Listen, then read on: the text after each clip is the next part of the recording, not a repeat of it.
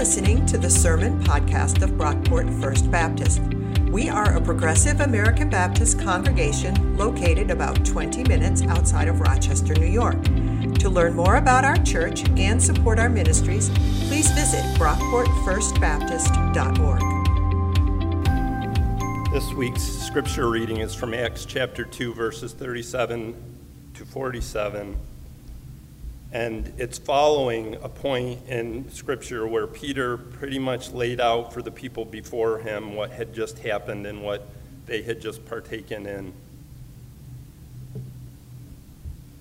Now, when they heard this, they were cut to the heart and said to Peter and to the other apostles, Brothers, what should we do? Peter said to them, Repent and be baptized, every one of you, in the name of Jesus Christ so that your sins may be forgiven, and you will receive the gift of the Holy Spirit. For the promise is for you, for your children, and for all who are far away, everyone whom the Lord our God calls to him. And he testified with many other arguments and exhorted them, saying, Save yourselves from this corrupt generation. So those who welcomed his message were baptized, and that day about 3,000 persons were added. They devoted themselves to the apostles, teaching, and fellowship, to the breaking of bread and the prayers. Awe came upon everyone because many wonders and signs were being done through the apostles. All who believed were together and had all things in common. They would sell their possessions and goods and distribute the proceeds to all, as any had need. Day by day, as they spent much time together in the temple, they broke bread at home and ate their food with glad and generous hearts, praising God and having the goodwill of all the people. And day by day, the Lord added to their number those who were being saved. The word of God for the people of God. Thanks be to God. And thank you, Kurt, for that reading. We're continuing today in our series on Acts. Uh, we're in Acts chapter 2. We're finally going to finish up this chapter. Um, everything we have talked about over the last three weeks here in worship, the last three readings, all happen on just one day the day of Pentecost. The Holy Spirit descends on Jesus' followers, they start speaking in tongues. Peter goes out there and preaches a barn burner of a sermon. 3,000 people commit their lives to Jesus. I'd say that's a pretty effective message, right? like that's, that's pretty good. The new believers are baptized, and that's when things start to get a little weird. We're told that they devoted themselves to the apostles' teaching and fellowship, to the breaking of bread and the prayers. That's all pretty standard church stuff, right? Uh, teaching, fellowship, breaking bread, prayers. We're doing like all four of those things together today. But these new Christians go a step farther. Verse 43 Awe came upon everyone because many wonders and signs were being done through the apostles. All who believed were together and had all things in common. They would sell their possessions and goods and distribute the proceeds to all as any had need. You know, we had our basics class here at church last Sunday, uh, Brockport Baptist Basics. That's our class uh, for new folks, anyone looking to join the church, get baptized. We talked a lot about baptism in that class uh, the history of it, uh, what it means, uh, immersion versus sprinkling. But in all we said about baptism in that class together, I don't think we covered the part where after you're baptized, you sell all your stuff and go live on a commune. Right? Like, we missed that somehow. This is a radical step these first Christians take. Selling all that they have, pooling their resources together, giving to each according to their need. If Fox News was around back then, the headline would have read socialists invade jerusalem right? Like and i'm i'm only half kidding with that. This is radical. This is radical we've been talking about stewardship here at our church all month. Um, our big ask at the congregational meeting a few weeks ago was for everyone who supports our church to consider a monthly gift to the building fund. If we asked you all to sell your stuff so we could put it in a, a joint bank account and give to each as they had need, you would be right to be a little skeptical, right? Maybe not. I don't know. yes, you'd be right to be a little skeptical. Baptism for these new believers wasn't just a religious thing. It's not just a public display of faith for them. Baptism for these first Christians had social, political, and economic ramifications. I think of John the Baptist baptizing people in the Jordan River. The Jordan River is the place where the ancient Israelites entered into the promised land centuries before. It's where the ancestors of John's people came into this land that God had promised them. It was a spot of national pride. For John to baptize people in the Jordan River at a time when the promised land was occupied by the Romans, that was a political act. It's subversive. It's no wonder they took this guy's head. In the basics class last week, we talked about the very first Baptists, our ancestors in the faith. Um, the Baptist movement emerged in England in the 1600s. Uh, it was this time of wild political and religious turmoil. Uh, you had King Henry VIII on the throne, who for the first half of his reign persecuted the Protestants. Then King Henry decided he wanted a divorce, but the Pope said no. So he snapped his fingers, and the whole kingdom was Protestant. They switched. Then, uh, about 20 years later, Henry's daughter Mary comes to the throne. Mary was Catholic. She rounds up and executes all the Protestant church leaders, and it's back to Catholic. This is, by the way, how she got the nickname Bloody Mary. Bloody Mary. We know that one. Then, a few years later, Mary's sister, Queen Elizabeth, comes to power, and we're Protestant again, back and forth, back and forth. All that happened over a few decades. The original Baptists were Christians in England who had the audacity to say, maybe the monarch shouldn't get to decide where we go to church. Those very first Baptists went down to the river. They renounced their baptisms, whether in Henry's church or Mary's church or Elizabeth's church. They got rebaptized into their own church as Baptists. That was a political act. It was considered treason at the time. When we get baptized, we are making a public de- declaration that Jesus is our Lord. If Jesus is our Lord, Caesar is not. Henry is not. Mary is not. Capitalism is not. And that's where I might have struck a nerve. We don't live under a king anymore, thank God. There's no monarch in America. But if our country did have a king, if there's one power, one system, one force that is all encompassing, that competes with Jesus for lordship over our lives, it's our economy capitalism, the, the market, money, Adam Smith's invisible hand. Capitalism is our state religion. It touches everything we interact with, everything we do. The dollar is our God. But at baptism, we were baptized into a radically different economy. If you want a quick way to gauge your discipleship, if you're looking for, you know, a measure, how am I doing on the following Jesus front? This question up here on the slides is one of the best questions to ask. How often does your faith cause you to bristle against capitalism? How often do you have to wrestle with your allegiance to Jesus on one hand and the almighty dollar on the other hand? If this is a question that you grapple with regularly as a Christian living in America, you're probably doing okay. You're in it. You are in the struggle of discipleship. If this question is completely foreign to you, if you've never even like considered this, you might have another God in your life. you might be serving two masters and not even realizing it.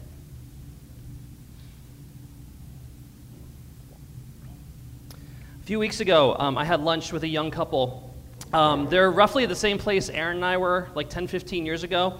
Um, newly married, young, starting careers, thinking about settling down and starting a family. And one of the questions this couple is wrestling with as Christians is where are we going to live? Where are we going to live?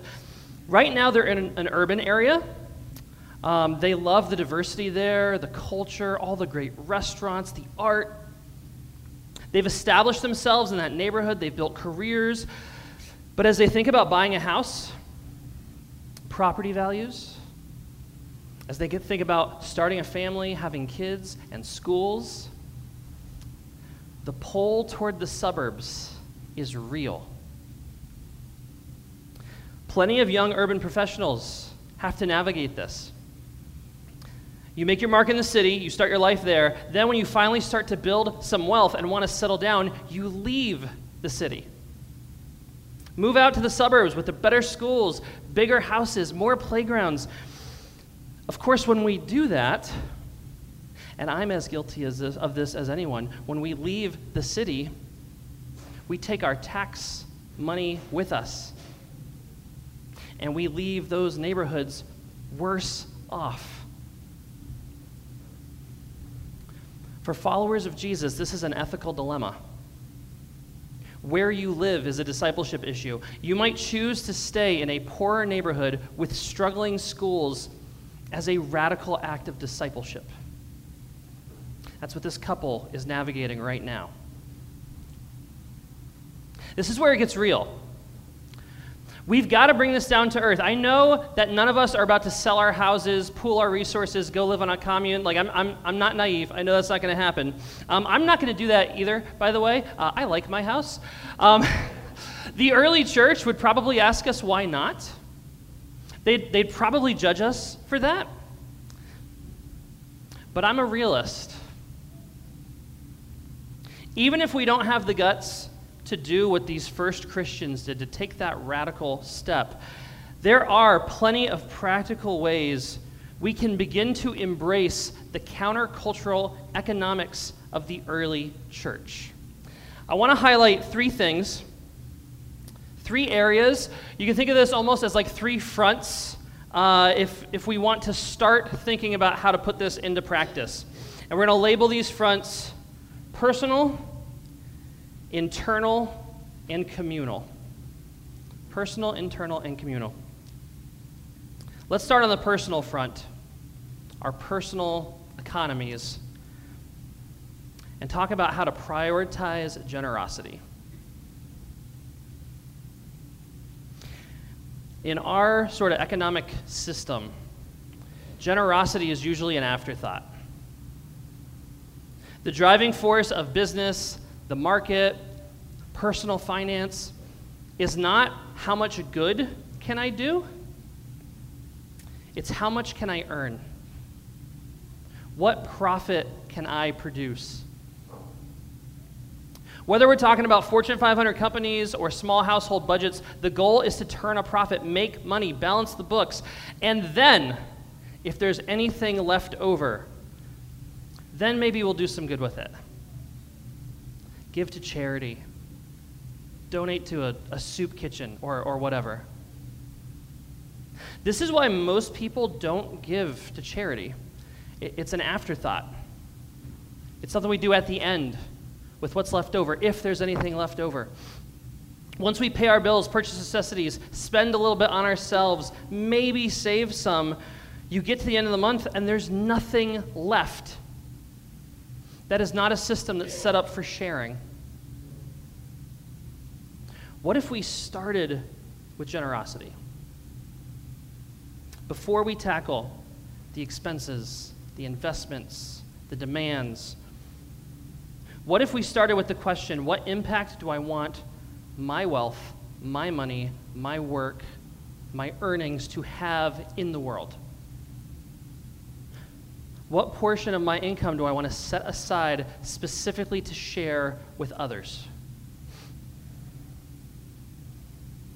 Is there a dollar amount? A certain percentage? Start with what you want to give, the impact you want to make, and work backwards from that. Churches will often talk about tithing. Um, tithe comes from an Old English word for tenth, and it refers to the practice of setting aside a tenth of your income, 10%, to give away, living off 90% so you can give 10. I want to be clear on this though, because a lot of people kind of misunderstand this. The Bible never commands Christians to tithe.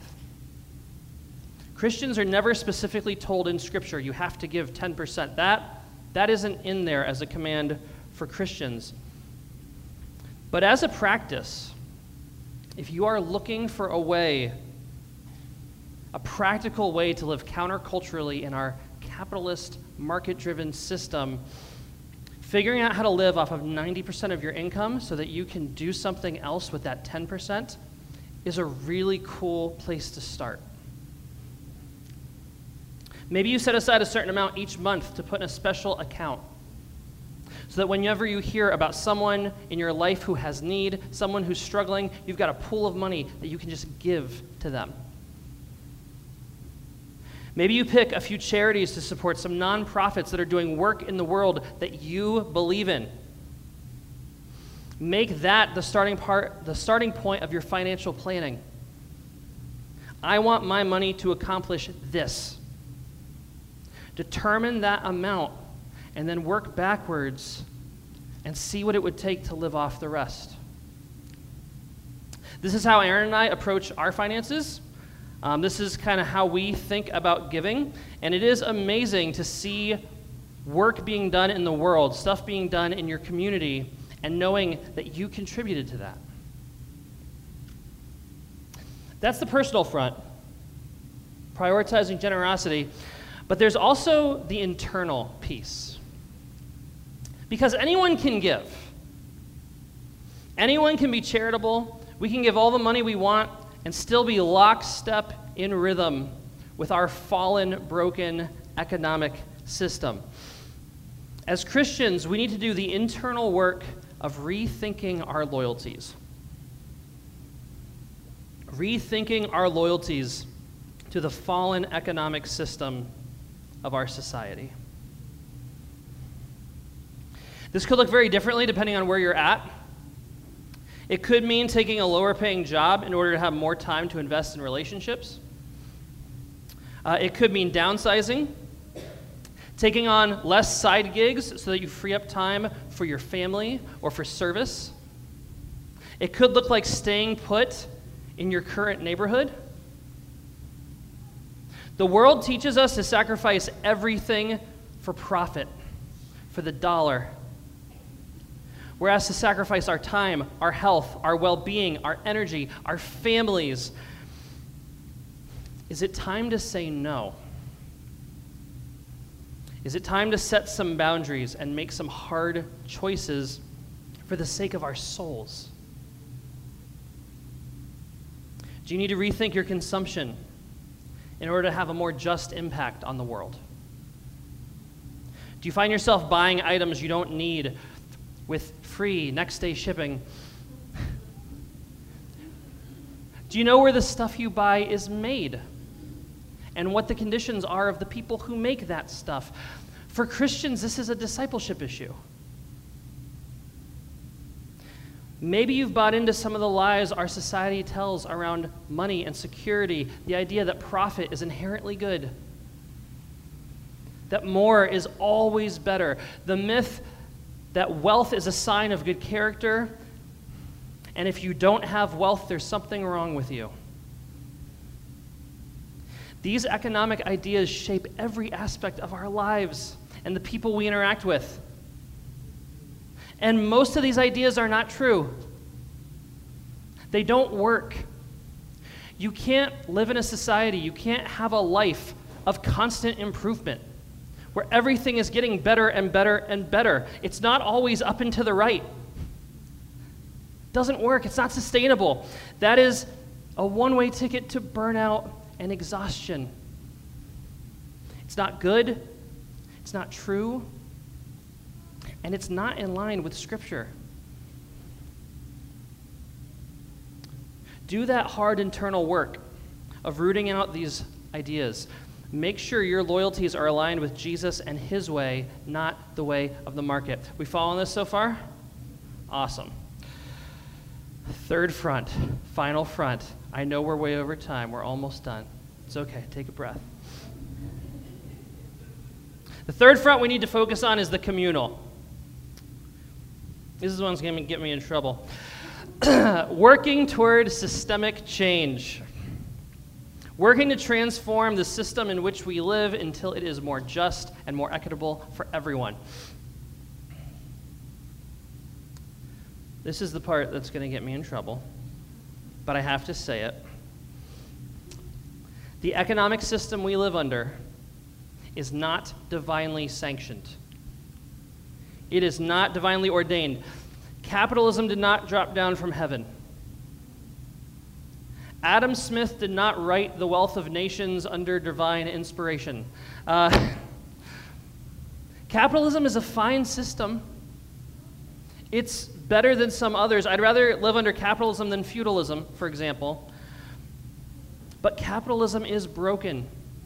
Capitalism is marked by sin, it is flawed. It tends to concentrate wealth among the elites and often leaves behind the working class. Christians should not be defending any economic system. If you find yourself standing up for whether it's capitalism or socialism or whatever ism, you're probably doing the wrong thing. As Christians, we should always be at the forefront of pushing for change, lifting up the poor, and protecting the vulnerable, whatever system we live under. Christians were the first people in this country to advocate for public education. Did you know that? It was Puritans in New England who opened the very first public schools. It's a Christian idea. We used to champion the idea that every child has the right to a quality public education. Now, Christians are now the most likely demographic in America to send their kids to private schools, to pull them out of the public school system that we helped build. We were among the very first to advocate for programs like Social Security and Medicare, programs that were dismissed back in the day when they were first suggested as socialism anti poverty measures like food stamps, welfare. If you read up on these programs, you'll find out that most of them were invented by Christians who were trying to change the system they lived in. We used to be at the forefront of workers' rights. Martin Luther King, when he was assassinated in Memphis, wasn't there for a civil rights march. He was there supporting sanitation workers who were on strike. Dr. King advocated for a living wage and a universal basic income. And they called him a socialist. And they killed him. Christians used to understand that not everything needs to be driven by profit. That used to be like a core value of the church. We used to be the ones challenging society's assumptions around wealth and profit and how to run an economy. Nowadays, we are now often the loudest defenders of the status quo, the biggest advocates for our broken system. If Christians in our country actually prioritize generosity, if we were courageous enough to check our own hearts and examine our loyalties, if we were to reclaim our prophetic voice and work for systemic change, imagine the impact.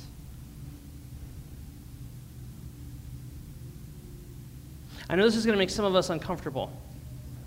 That's okay. As a Baptist church, no one has to agree with me, which is awesome.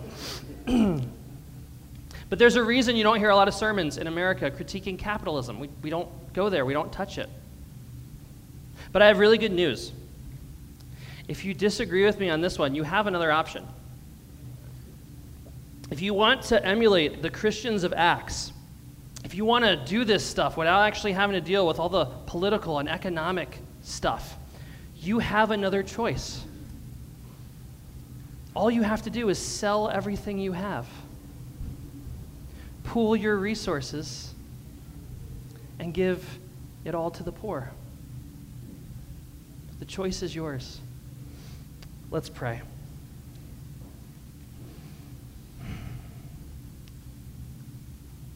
God, thank you for the radical example of these first Christians in the book of Acts. Let their witness challenge us and motivate us until it transforms us. May their example expand our imaginations, broaden our understanding of what's possible.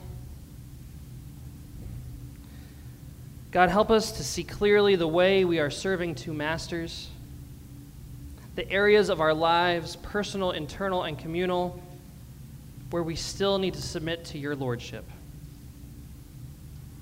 We ask for all these things in Jesus' name. Amen.